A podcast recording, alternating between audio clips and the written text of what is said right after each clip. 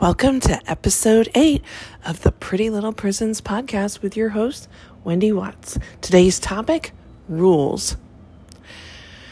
The most obvious confinement arc we experience are obviously learning to live by or play by the rules that are established in the environment of this life that we are born into. So, usually that comes into play initially in our home environment as something in the realm of my house, my rules. When you are out of this house, you can live by your own rules, right?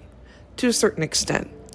So once we leave the initial host family or parental home or wherever we might spend our childhood years, as every human being has a somewhat different experience depending on the circumstances. Obviously, they're born into whether that's a traditional family or whether that might have involved foster care or spending time with other members of the family um, if primary caregivers were absent. So, however that evolves, you still had to live live under a set of rules that that weren't established by you, that weren't your own. And so that that's a confinement arc that we all experience that we have a desire then to escape. And then once we're out on our own, it's really just the rules of our employer, the rules of the government, the state or the city that we live in that we have to commune with in order to live our daily lives. Um, and so, how do we deal with that? How do we deal with that that feeling of just got to play by the rules, right? There's that sentiment out there that the rules were made to be broken every once in a while. You got to take risks, be a little crazy. Emerson once wrote, Those who never risk going too far will never know how far they can go. And so I think at some point in our lives we are all standing on the edge of that that maybe mental, emotional or spiritual precipice saying, okay, what kind of calculated risks am I willing to, to take to get what I want back out of this this life, right? To escape these confinement arcs that sometimes have give us the impression that we're stuck and we may never get where we want to go or achieve what we want to achieve because rules this, rules that. I didn't make the rules, right? But I have to play by them. So, this is something again that we all face. It's another fence, and we're all running that fence line looking for the gateway, right? Who's the gatekeeper? What do I need to do to level up to get to where I want to be?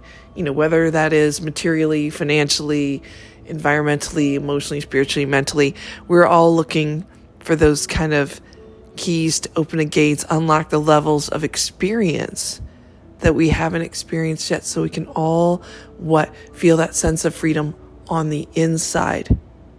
You know, they talk about the quote unquote American dream, right? Being the as if it is is the epitome of what every person would want to experience. And to a certain extent, it may be, you know, to have the freedom to work within the system, to figure it out for yourself, find a way for yourself that you can get traction or footing and and get to achieve whatever goals you have for yourself in this life.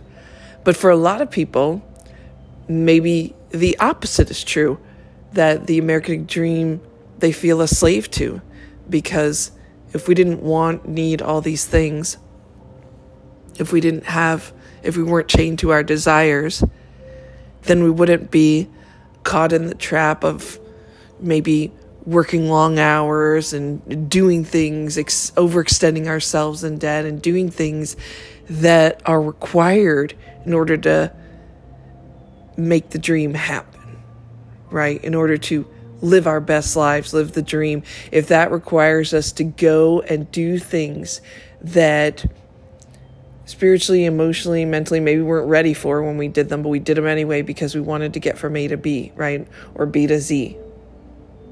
And so then we have to then cope internally with, uh, you know, reconciling ourselves to whatever we did, the ends justifies the means, right?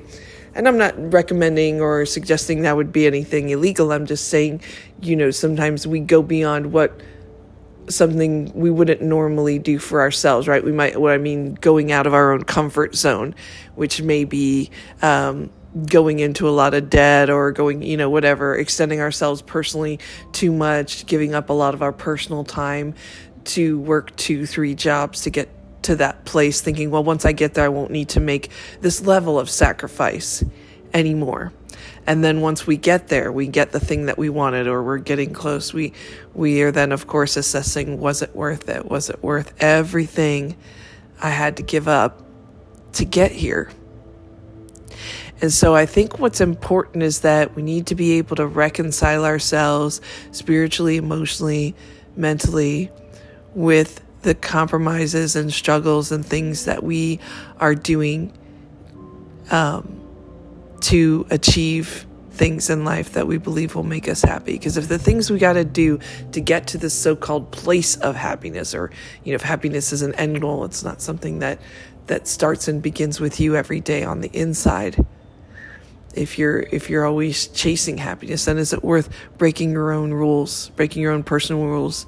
I never said i was going to work this hard. I never said i was going to spend this time much time away from my loved loved ones or whatever. So you get the picture.